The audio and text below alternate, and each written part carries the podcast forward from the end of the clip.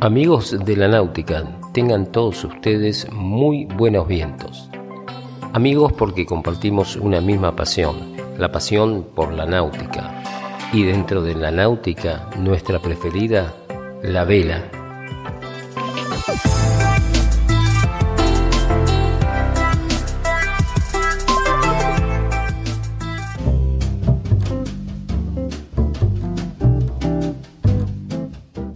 Estamos en los primeros días de agosto, entonces cabe recordar que un 8 de agosto, pero del año 1943, llega a Buenos Aires luego de hacer la circunnavegación al sur de los tres grandes cabos, ruta hasta ese momento considerada imposible, el domador de las olas, como así le decían, o el gran Vito Dumas. Llega luego de recorrer más de 38.000 kilómetros en 274 días.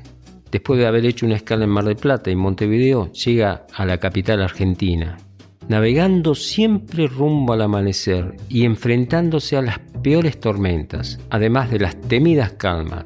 En una parte de su libro menciona que no hay nada peor que el frío, pero luego, con el tiempo se rectifica y dice, no hay nada peor que las calmas. Al entrar en el puerto, cientos de barcos salieron a esperarles para hacer el último trayecto junto al héroe silencioso, haciendo sonar las sirenas, campanas, en un recibimiento que no se ha vuelto a dar en la historia de la navegación. En la tierra, más de 50.000 personas vitoreándolo, así contaban las crónicas de esa época. Por unos días, el regreso triunfal de Vito Dumas hizo sombra a las terribles noticias que llegaban del frente y de la Francia ocupada por Hitler.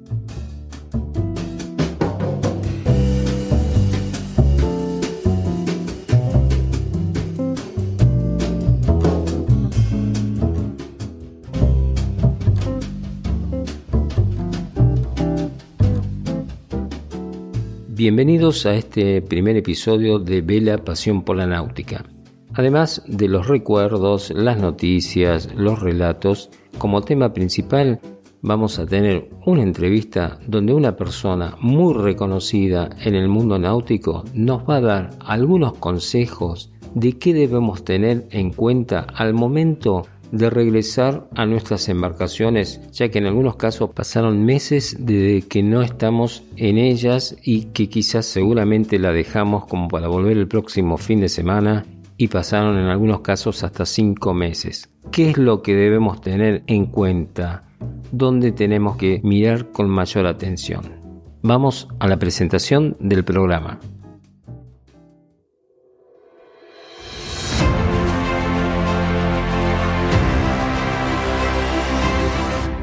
Vela.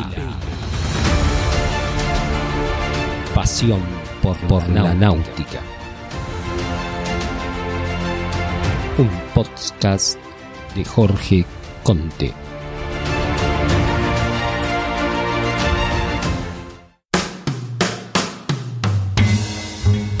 Bueno, en cuanto a noticias náuticas, hay relativamente pocas. Todas están más relacionadas con las habilitaciones de los puertos, con la habilitación de la náutica deportiva, que de las regatas. Obviamente la que sigue en pie es la American Cup. Y ya se han publicado las condiciones de carrera de la Copa Prada, la serie de selección Challengers que se celebrará en enero y febrero del 2021 en Auckland, Nueva Zelanda. Es el ganador de la Copa Prada quien desafiará al equipo defensor Emirates de Nueva Zelanda en la 36ª American Cup, presentada por Prada, final match, programada del 6 al 21 de marzo del 2021. Para ganar la American Cup, primero debes ganar la Prada. La Copa Prada consistiría en 4 rounds robin de 3 carreras cada uno, una semifinal de 7 carreras y una final de 13 carreras entre los dos equipos principales. Cada victoria gana un punto. El challenger con la puntuación más alta al final de los round robins accederá automáticamente a la final de la Copa Prada. Los dos equipos restantes volverán a competir en la semifinal y el primero en ganar 4 carreras se clasificará para la final. El primer equipo en anotar 7 puntos en la final ganará la Copa Prada y desafiará al defensor Emirates Team de Nueva Zelanda en el partido final de la 36ª American Cup presentada por Prada. Recordamos que el round robin son las confrontaciones que enfrentan a todos los equipos integrados dentro de un mismo grupo. Bueno, vale la aclaración.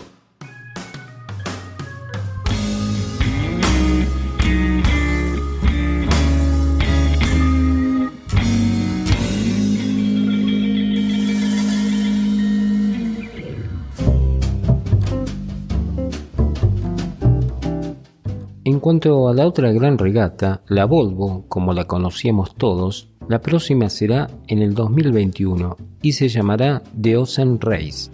Los organizadores de la The Ocean Race han confirmado que la próxima edición, la regata oceánica, comenzará en Alicante en octubre del 2022 y concluirá en Génova, Italia, en el verano del 2023. Fecha que coincide con el 50 aniversario de la historia de la The Ocean Race. Por primera vez en su casi medio siglo de historia, se rectifican las siguientes ediciones a lo largo de los próximos 10 años. Y actualmente está llevándose a cabo un estudio de viabilidad sobre una regata en Europa el próximo verano. El cambio de fecha de salida de la próxima edición de la Vuelta al Mundo llega tras un proceso estratégico de planificación y consulta a partes implicadas en el evento con el fin de determinar la mejor trayectoria en un panorama deportivo impactado por el COVID-19.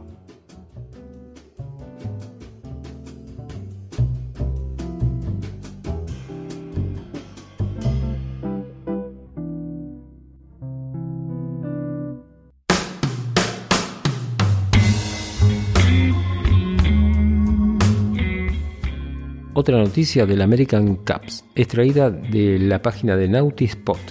El comité de arbitraje dijo que los desafíos involucrados en la próxima Copa América tenían que construir barcos en sus respectivos países. Este comité declaró que cada competidor debe utilizar un barco construido en su propio país, ya sea durante la Copa América o el evento que designara al retador que se enfrentara al equipo de Nueva Zelanda. De hecho, esta decisión plantea serios problemas al equipo estadounidense de Star and Tribes, que querían utilizar un modelo de Nueva Zelanda.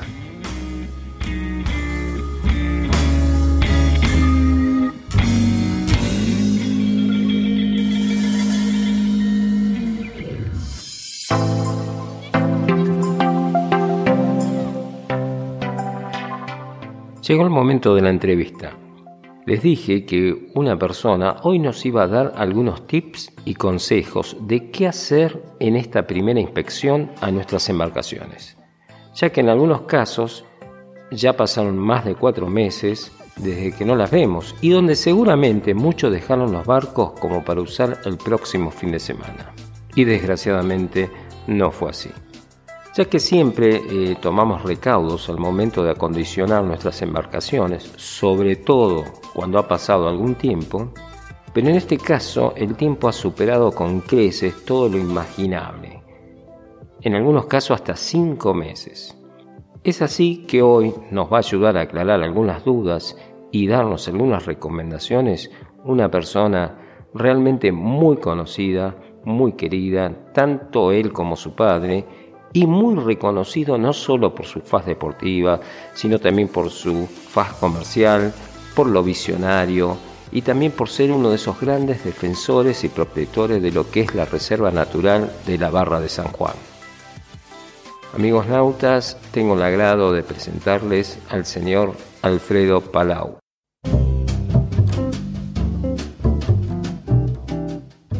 Bueno, te agradezco mucho que te hayas acordado de mí.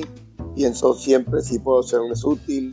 Después de tantos años de estar en el agua y de navegar, y siempre trato de vertir todos mis conocimientos para que las experiencias que uno a veces aprendió a los golpes, como hemos aprendido al principio todos de chicos, y fuimos ganando la experiencia. Nadie nació sabiendo en todo esto. Así que bueno, si querés, vamos dilucidando algunos tips, algunas preguntitas que me hagas.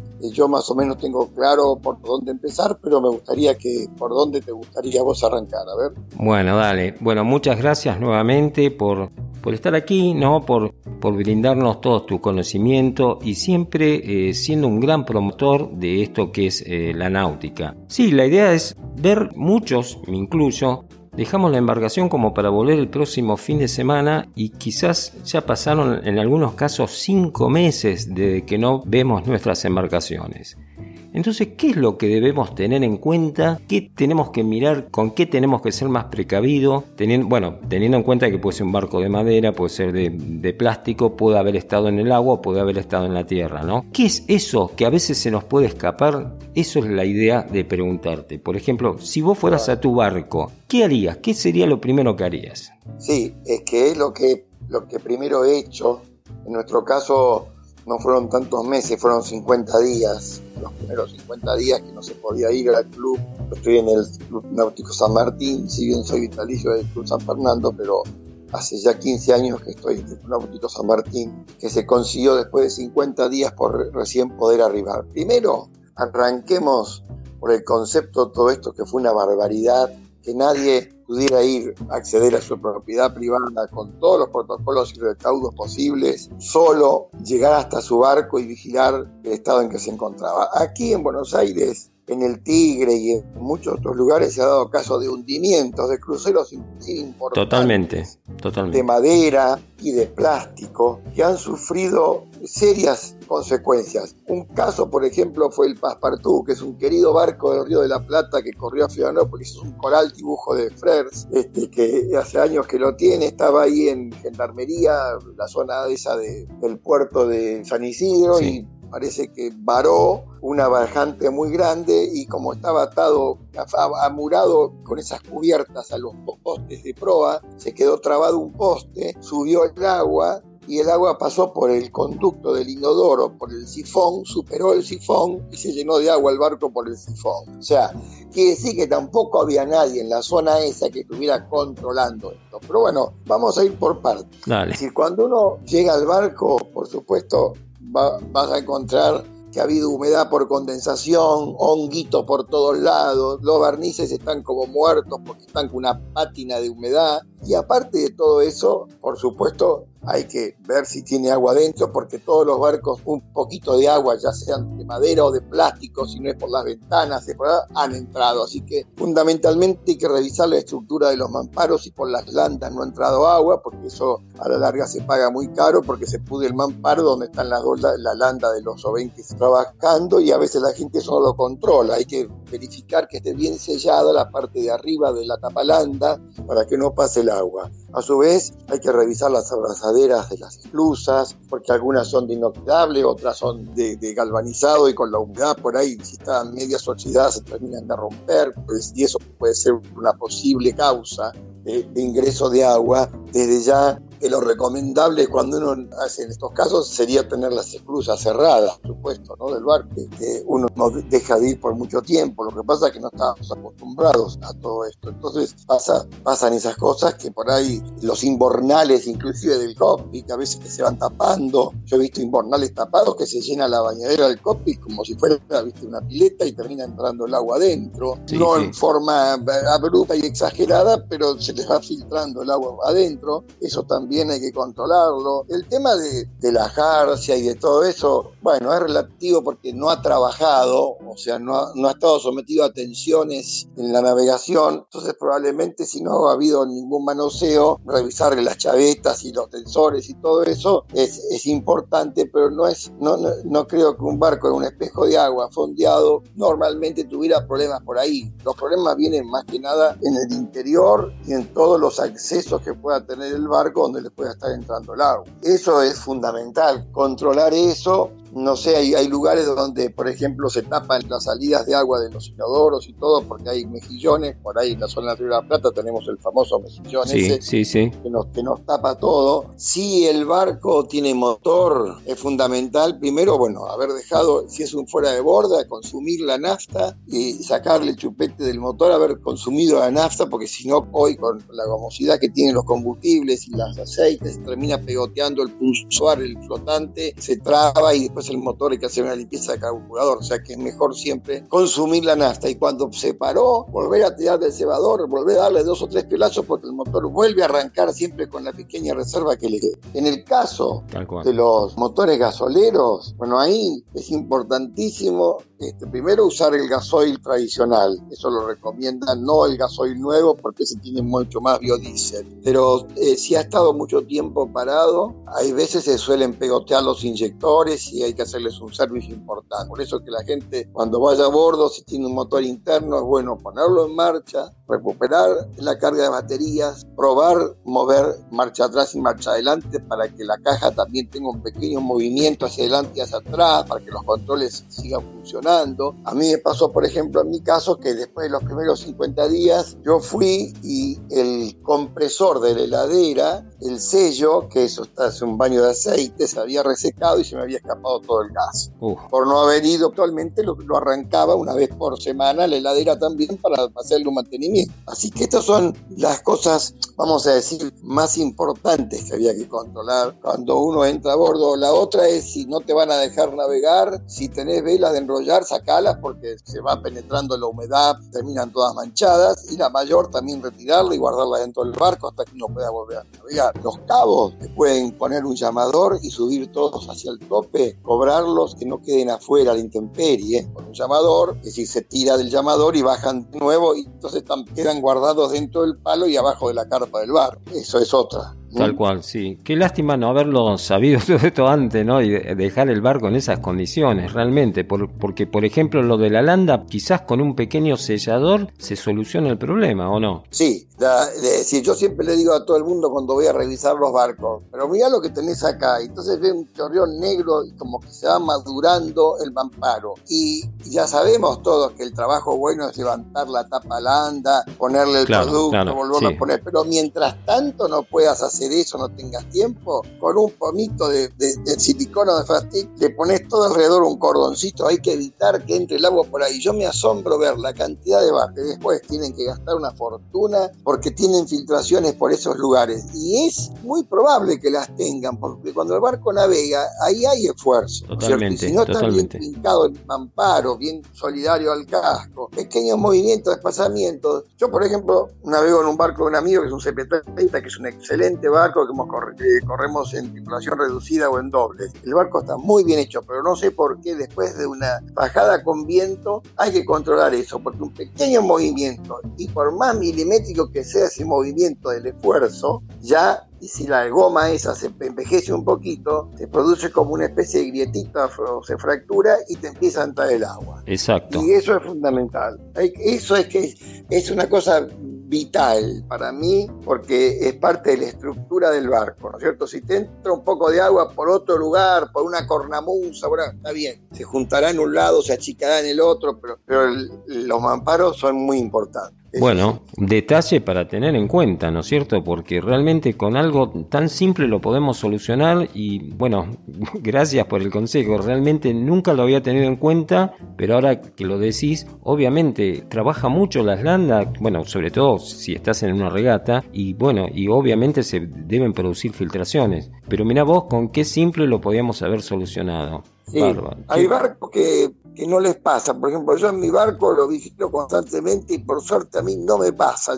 Yo tengo la suerte en ese sentido de... Yo tengo unos mamparos de la época famosa del tercif. No sé si vos te acordás que eran mamparos de cedro, de terciado de cedro. Sí, cedro. Sí. Y además están solidarios al casco. Hay alguien... Es decir, la mayoría de los astilleros no lo hacían así.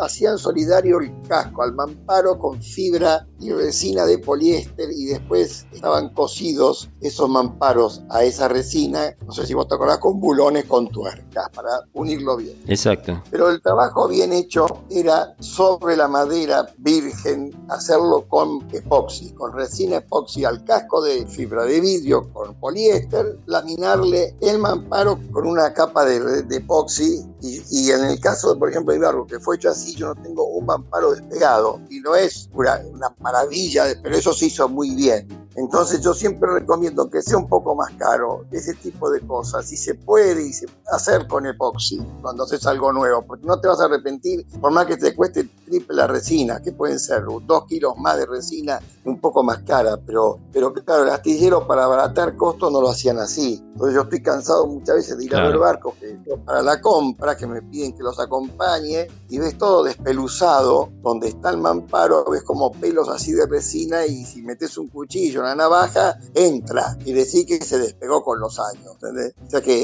eso es bueno también para la estructura del barco, ¿no? Pero bueno, nos estamos metiendo ya en otra cosa que es la parte de construcción del barco, ¿no? Era como... Sí, tal cual.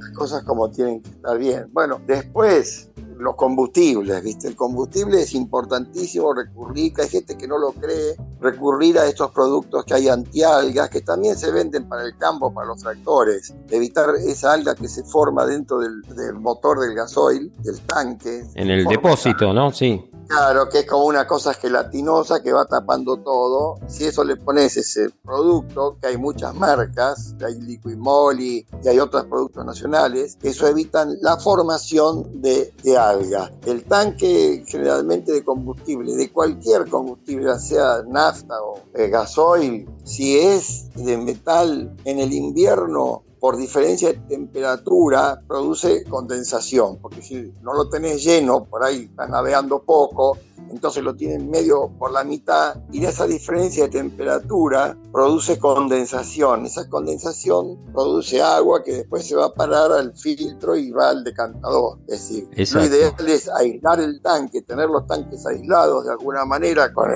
algún poliuretano, poliéster o algo que los cubra. Los tanques de plástico, por ejemplo, no les pasa eso, que no sufren la diferencia tan grande de la pared fría de temperatura, ¿no? Entonces los barcos que tienen tanques metálicos, hay que cuidar eso, porque ahí hay formación de condensación siempre, es inevitable en el invierno. Totalmente. Eso también va de alguna manera, es decir, perjudicando y tapando, saturando los filtros decantadores. Ahora, el hecho de poner el motor en marcha, en el caso del gasolero, es bueno porque el retorno, mientras pasa el combustible por el motor y vuelve al retorno del tanque, eso le produce como una purificación y la limpieza del gasoil. Exacto. Había un producto hace unos años que se llamaba Alga X, que era importado por Trimmer, que era como una especie de rotorcito, pero que no giraba. El gasoil entraba por un lado y en el medio había unos imanes. Esos imanes aparentemente era como alineaban molecularmente el gasoil y evitaban que se produjera ese tipo de problemas.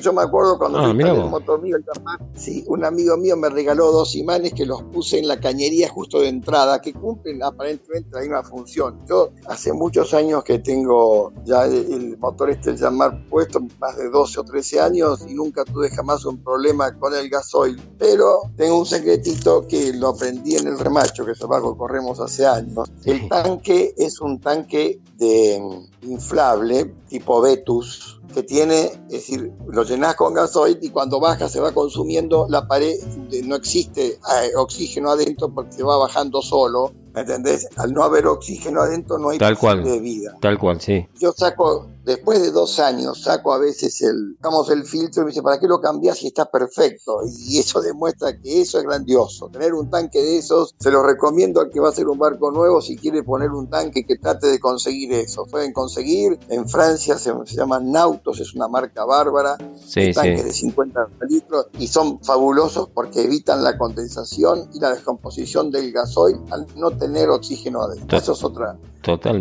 idea. No sé si allá en tu zona por ahí hay pocos barcos con motor interno. Con motor interno son muy pocos realmente, muy pocos. Casi por suerte, ese problema no lo tenemos. no lo tienen. Pero claro, lo que tenemos, bueno, el problema es de la insolación, mucho tiempo de insolación, y eso a la larga también te perjudica en el casco el plástico, a su vez los herrajes, y eso te va molestando, por más que esté bien protegido y demás. Sí, eso. De todas maneras te tengo que decir que comparado a lo que pasa en el mar, nosotros los barcos los tenemos conservados en vinagre, como digo yo acá. Totalmente. El mar es muy agresivo. Totalmente. El mar inclusive en la unión de la cubierta con, vamos a decir, la landa que pasa hacia abajo el mamparo, yo he visto fotos de barcos en Francia, por ejemplo, que se le forma un cordón alrededor de la tapalanda y se termina rompiendo la landa. No, sí, me imagino. Por el salitre. Así que todo lo que podamos hacer nosotros en ese sentido en el río o en los lagos es una maravilla. Una maravilla, no totalmente.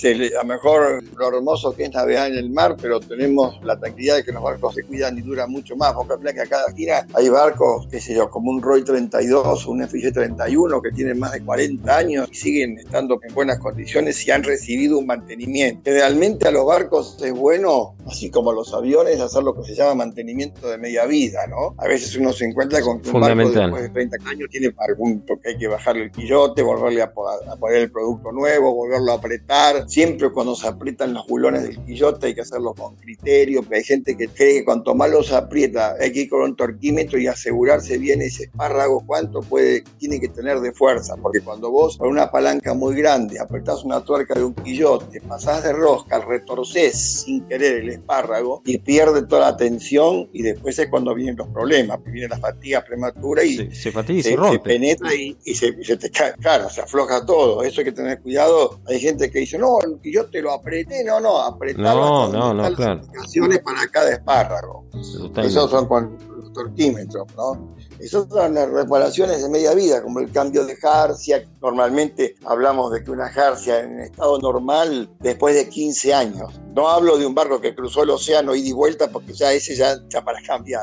Son muchas millas. Pero en el río o en los lagos, 15 años, viste, si los materiales son buenos y si están controlados y no ha sufrido ningún problema de choque o estrago contra alguna cosa, o que se haya caído en un varadero, que entonces el chicotazo es fuerte y también queda, no el cable, pero sí los trulos quedan afectados con fatiga, ¿no? claro, sí. Que duran tranquilamente, es decir, 15 años tranquilo. Hay gente que dice, sí, pero yo tengo uno que tiene 30 años. Bueno, puede ser, yo no digo que no, pero ya está en zona de recontrarriesgo, ¿no es cierto? Y aparte la jarcia que a veces uno no le presta la debida atención, es tan importante porque se te cae el palo y chao, el palo a veces no es muy fácil reponerlo, conseguirlo o arreglarlo y que quede bien.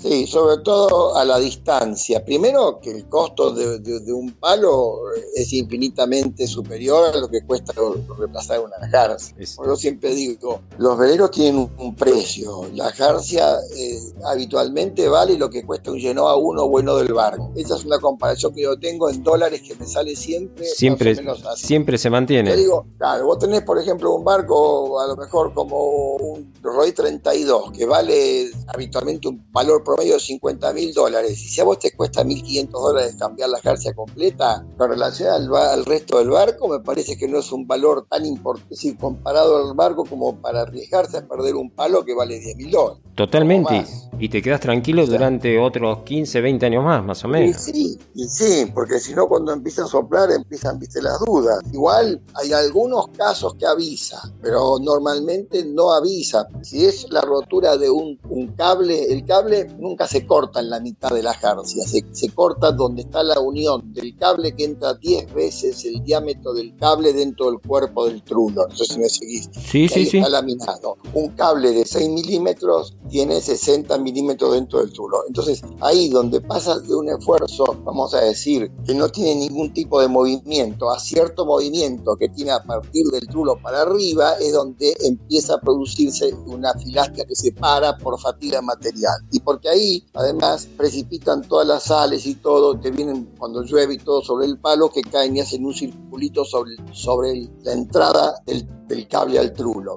Ahí es un punto álgido para revisar. Totalmente, sí.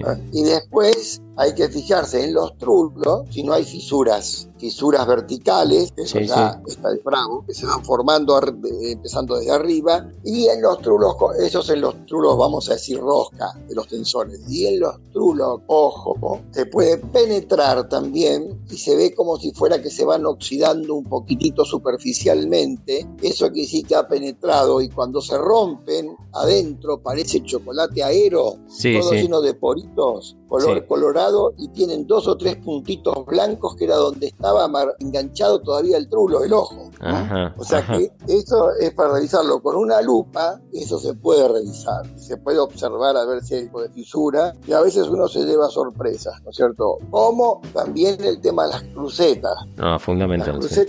Las crucetas, hay crucetas al estilo viejo, que eran dos, vamos a decir, tinteros que se iban tornillados desde afuera, bueno, y los caños eran redondos, las crucetas. Claro. La cruceta es redonda, el aporte de la soldadura a veces que va contra el especie de rombo que va solidario al palo, esa tiene una soldadura, y a veces esos cordones de soldadura presentan fisuras. Esa es en las crucetas redondas. En las crucetas que son planas, sobre todo esos barcos que tienen la cruceta un poquito atada para atrás, las retrasadas, sí. Las retrasadas que tienen un frente de herraje de inoxidable y tienen dos aletitas donde están enchufadas las crucetas tiradas para atrás. Eso en los 20 y pico de pies es muy común verlo. Bueno, ahí, obviamente, ahí lo ven que hay que tirar la cruceta y ver si no hay fisuras en la soldadura esa, porque eso es una chapa que está soldada solidaria a la chapa que envuelve el palo. No sé si te... Correcto, sí, me estoy ubicando perfectamente, sí. Bueno, ahí aparecen también fisuras que hay que controlar, porque si te empieza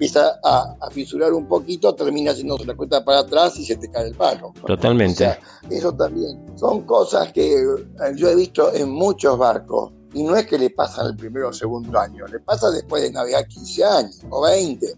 Claro. Entonces, cuando uno va a cambiar una cárcel, esas cosas las tiene que mirar también. Sí. En los barcos viejos de madera que tienen que tienen los herrajes, que son de inoxidable, los ingenieros en metalografía no les gusta hablar de cristalización. Nosotros decimos cristalización porque es más fácil que la gente lo entienda. Los herrajes de inoxidable, vamos a decir, donde van enganchadas las landas, sanguilleras, los obenques vacos y los...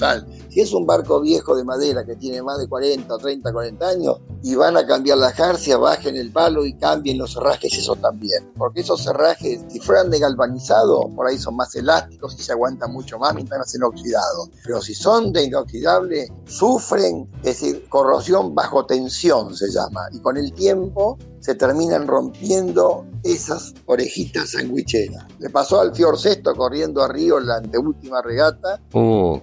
Que le habían cambiado del doctor argentino toda la jarcia completa en Dyford, que es un cable muy especial, y habían dejado esas landas originales de Proctor, y se le rompió una landa de obenque bajo y se cayó el palo. No te puedo creer. Se rompió directamente. Sí. Yo la vi en el doctor argentino, la fui a ver, y la landa tenía, la mitad de la landa, o sea, como había sido el corte, estaba blanco, como recién, y había más de la mitad que estaba negro poroso, quiere decir que esa fisura ya venía avanzando hace mucho tiempo. Hay muchas cosas que revisar, es decir, uno no es que uno quiere volver loco a todo el mundo con estas cosas, pero yo estoy transmitiendo lo que yo veo, ¿no? Totalmente, pero muchas cosas que nosotros quizás las pasamos por alto, todo lo que estás diciendo de la jarcia, como que lo tenemos casi sin cuidado a veces. Igual que el tema de las carlingas de los palos sobre cubierta, hay algunas que son plegadas y otras que son soldadas, sí. Las que son plegadas son buenísimas porque el material ha sido llevado y plegado. La que es soldada, o sea, con una base y unas caras laterales, hay que vigilarlo, porque cuando con la presión del palo sobre cubierta, si el pie de amigo no está bien firme, empieza un poquito a haber una depresión, y esa depresión lleva a la desoldadura de esos puntos que tiene la carlinga. Claro. Entonces se puede en un momento zafar, como me pasó a mí una vez en un barco hace muchos años, que la espiga me barrió, es decir, se zafó. Si la carlinga es plegada de inoxidable, no tiene ese problema, pero hay algunas carlingas que se hacían de fundición de aluminio que son peligrosísimas, porque eso de golpe y porrazo se rompe. Por ejemplo, algunos Limbo 21 al principio traían esas carlingas, y todo eso hay que vigilarlo, porque eso es un peligro latente. Y a su vez, los barcos decís cambiarla directamente, te conviene levantar el palo y cambiarla, sí. Si está, si es de aluminio, pensá en cambiarla. Otra cosa es recomendable, los famosos pie de amigo. Hay muchos barcos que tienen el palo sobre cubierta y tienen un pie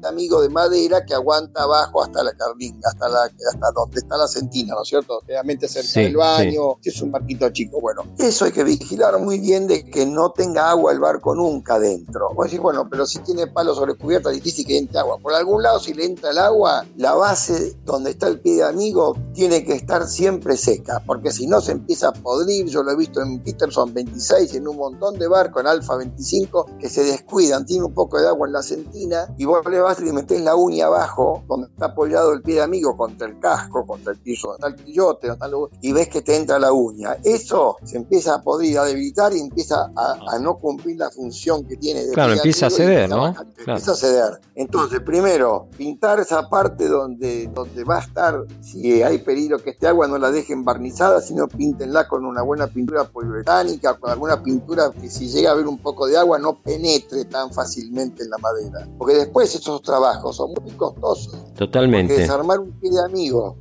Y yo en mi barco, por ejemplo, yo tengo un Puma hace 27 años, tiene un pie de amigo inmenso, pero no puedo permitir tener una gota de agua dentro del barco en ese sector, que es fatídico. Totalmente. Después metés la uña y encontrás con que empieza a ablandarse, me ha pasado por un montón de barcos. Y eso es el descuido de la gente, que por ahí no se dan cuenta que tiene un poquito de agua, que por el inodoro que le chorrió, o por acá o por allá, justo esa zona del inodoro es brava. Porque ahí al lado está el pie de amigo, en todos esos barcos de 25, 26 pies. Sí, justamente, sí, buenísimo. Y bueno, después otro de los, a mí no me gusta decir que yo aconsejo a nadie, yo digo, porque a veces parece que uno se transforma en un hincha con esta cosa. No, para nada. Yo hago, todas las chavetas del barco tienen que estar encintadas, yo estoy fanático de eso, le digo a todo encintar, sobre todo los guardamancebos y los tensores, porque hay gente que no se da cuenta. Yo a veces voy a los barcos y le digo, no te fuiste al agua de milagro, ¿por qué? Te falta la chaveta del guardamancebo, está pasado el perno y la chaveta se fue. Le ponen esas chavetas o llavero, que por ahí si no están encintadas, con un cabo que roza, que se engancha en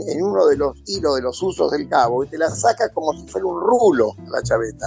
Sí. Entonces, si no tienen las ganas del prolijito que va y le pone con cuero y le hace la costurita con cuero, agarren una buena cinta 3M y encíntenlo. Entonces queda protegido todo lo que es las chavetas, para que no se salgan ni de los baby style cuando pasa la escota por adelante, ni de los guardamancebos, todo encintado permanentemente, las chavetas encintadas de las landas también del palo, encintadas también, para que no lastimen las velas, no lo lastimen a uno, y son chavetas de abril. Yo insisto muchísimo con el encintado de las chavetas, porque conozco mucha gente que se le ha ido todo abajo, se han caído al agua porque se les salió una chaveta del perno del guardamancebo, no se dieron cuenta. Claro, así que esas son ideas que uno las aprendió con la experiencia de tantos años de ver. Sí, obviamente. Los enrolladores. Los enrolladores, viste, si tienen enrollador, hay que saber usar enrollador. Digo, no hay enrolladores buenos ni enrolladores malos. Por supuesto, hay más sofisticados y menos sofisticados. Hay enrolladores que andan y que no andan de acuerdo a cómo la gente los usa, ¿cierto? Sí, es verdad. Hay gente que no se da cuenta, baja la vela un poco más de lo que tiene que hacer. Un chico le suelta la brisa de Génova a 10 centímetros, tira el enrollador, se le enroscó la brisa del cable y lo acanastó y sonó el cable del estadio. Eso es muy común. Sí. Yo todos los meses, no en este momento porque la gente no está navegando, pero cuando la gente está navegando tengo 3 o 4 casos por mes. Y decís, ¿pero cómo? Entonces el enrollador es malo. Yo tengo el caso de mi viejo que tuvo el Panamá 30, 44 años, tuvo 12 enrolladores y nunca rompió un stay de proa. Se usaba como correspondía. Pero esto de romper los stay de proa por mal uso de enrollador es muy común. Claro. Y la culpa no la tiene el enrollador. No, porque por eso te digo, ahí el otro día instalamos un enrollador en un barco marca Wishart francés, excelente, que es medio como de Profur también, y era una maravilla, montado sobre bolillas suaves, bueno, perfecto. Y el enrollador nacional no es malo, es bueno, cumple la función perfectamente, pero es como decir, bueno, estoy andando en un Volvo o estoy andando en un Renault. Claro, totalmente. Es lo mismo, los dos funcionan, pero por algo el otro cuesta 3 o 4 veces lo que cuesta este. El de acá es bueno, anda muy bien y tiene muchos años de desarrollo. Claro, pero el otro es mejor. Siempre hay algo mejor. ¿cierto? Claro. También es mucho más caro. Totalmente, totalmente. Sí, pasa con todo, ¿no es cierto? Están las cosas que son accesibles y las cosas que son caras, pero te duran, por ahí valen 3 veces más, pero te duran 5 veces más, y por ahí te conviene, claro, invertir si tenés el dinero en ese momento, ¿no? Por supuesto, es así. No sé si tenés alguna cosa más que... No, no, ya, mirá, con todo lo que nos dijiste, ya pasaron más de 30 minutos, fue... La verdad que sos un maestro como explicar las cosas, se nota plenamente todo el conocimiento que tenés y bueno, y la bondad en brindarlos, ¿no es cierto? Porque no todo el mundo tiene esa predisposición. Que así realmente te agradezco, pero muchísimo, muchísimo. Y me gustaría en otra oportunidad charlar sobre un poco de lo que fue toda tu vida deportiva, junto a tu padre también. Vuelvo a repetir, son 2 personas muy queridas en todo el Río de la Plata. Sí. Y hablar un poco sobre también lo de la Barra de San Juan, pero eso da ya para un programa un poquito más, más extenso. En otro momento. Yo, viste, yo competí desde los 12 años. Totalmente, y sí. Después, y competí en Penguin, fuimos subcampeones argentinos en el 67 y después, bueno, competí con el cadete de mi padre, ganamos un montón de regatas también que fueron inolvidables. Después en FIC, en la FIC gané 2 campeonatos anuales de FIC completos con Haití. O sea, con el remacho hace 20 años que he corrido, hemos ganado la medalla de oro de RC. O sea, yo con el cuartito azul, 2 medallas de oro. Es una pasión que uno tiene con todo esto. Totalmente, por supuesto. A mis hijas, tuve 2 hijas mujeres que fueron las dos en Optimist, ¿no? Sí. Instructora, sí. Mi hija menor fue a 2 campeonatos europeos de Optimist. Y mi nieto, el hijo de ella, fue a 2 mundiales y a un sudamericano con muy buenos resultados. Así que sigue la 4ª generación navegando. Sigue en la 4ª generación de los Palau. Muy buenísimo. Que los hemos llevado por buen camino. No, por eso me gustaría en algún momento hablar de todo eso, de los visionarios que son, tanto tu padre como vos. Sé la historia de los Optimis, después la contaremos. Sí, cuando vos gustes. Dale. En otra oportunidad me llamás. Así armamos algo como esto que fue muy lindo, ¿eh? Bueno, te agradezco mucho, Alfredo, y bueno, supongo que toda la gente va a disfrutar de todos estos consejos y sobre todo aprendimos mucho, ¿no es cierto? Que eso se trata de un poco, ¿no? De ir aprendiendo de poco a poco todo lo que uno, bueno, lo que otros nos pueden brindar. Muchísimas gracias, Alfredo Palau. Bueno, no, te mando un abrazo grande a vos y a toda la gente por allá. Espero haberle sido útil y cuanto guste combinamos otra charla. Bueno, dale. Un abrazo, Alfredo, ¿eh? Chau, chau. Hasta luego. Gracias a ustedes.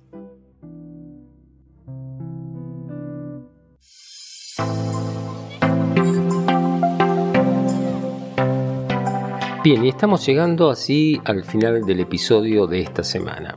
En este último bloque siempre va a haber un cuento, una poesía, un relato, un fragmento de algo obviamente relacionado con los barcos, con el mar, con la náutica en sí. En este caso traigo un relato que me parece apropiadísimo para el tema que nos atraviesa, que fue atribuido a Carl Jung, que fue atribuido también a Gabriel García Márquez, pero en realidad es de un autor italiano que al final del relato le diré de quién se trata.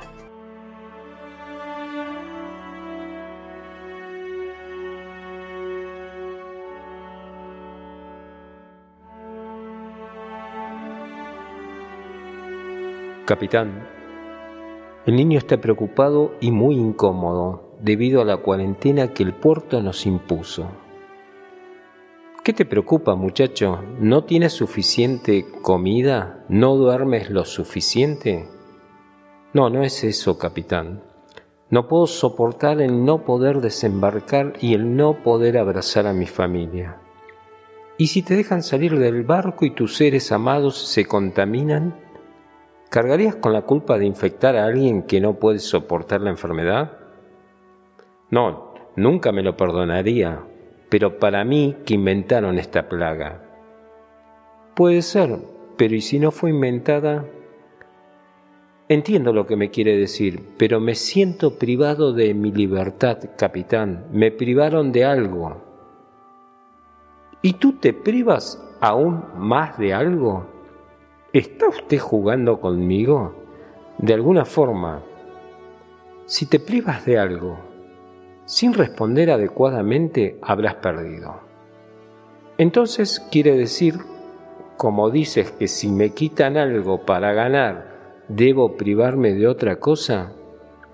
Exactamente, Yo hice cuarentena hace 7 años atrás.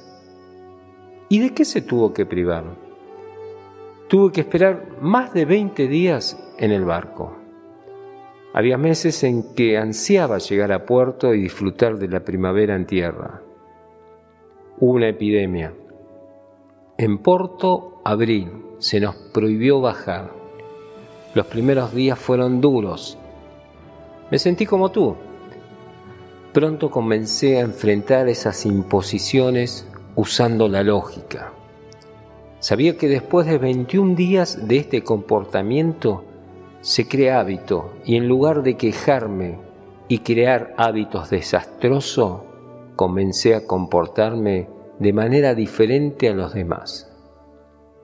Empecé con la comida. Me propuse comer la mitad de lo habitual. Luego comencé a seleccionar los alimentos más digeribles para no sobrecargar el cuerpo. Comencé a nutrirme con alimentos que por tradición histórica habían mantenido al hombre sano. El siguiente paso fue agregar a esto una purificación de pensamientos no saludables y tener pensamientos cada vez más elevados y nobles. Me propuse leer al menos una página cada día de una discusión que no conocía. Me puse a hacer ejercicios en el puente del barco. Un anciano hindú me había dicho hace años que el cuerpo mejoraba al retener la respiración. Me puse a respirar profundamente cada mañana. Creo que mis pulmones nunca habían alcanzado tal capacidad y fuerza. La tarde fue la hora de la oración, el momento de agradecer a una entidad divina por no haberme dado como destino privaciones graves durante toda mi vida.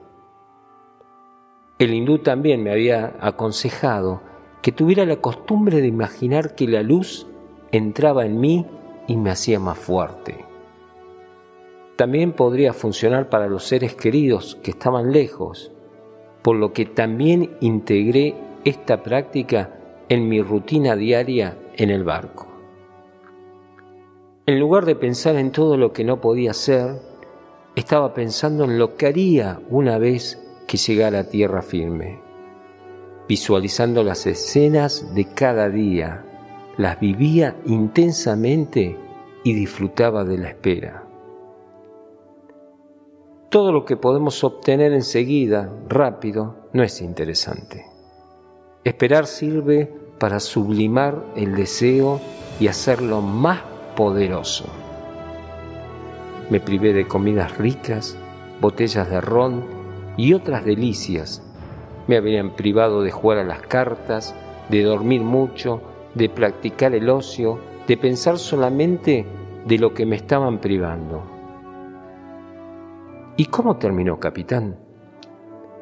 Adquirí todos esos nuevos hábitos. Me dejaron bajar del bote mucho más tarde de lo esperado. ¿Se privó de la primavera entonces? Sí, ese año me privaron de la primavera y muchas otras cosas. Pero aún así florecí, llevé la primavera dentro de mí y nadie me la puede quitar.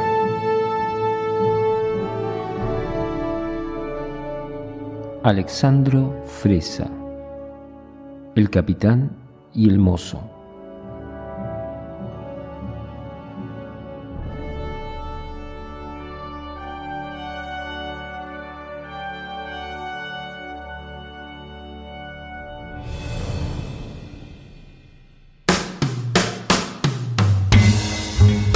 Así llegamos al final de este episodio. La cita es el próximo en esto que es Vela, Pasión por la Náutica. Los saludo como se saludan todos los que compartimos esta pasión con un muy buenos vientos y excelente travesía.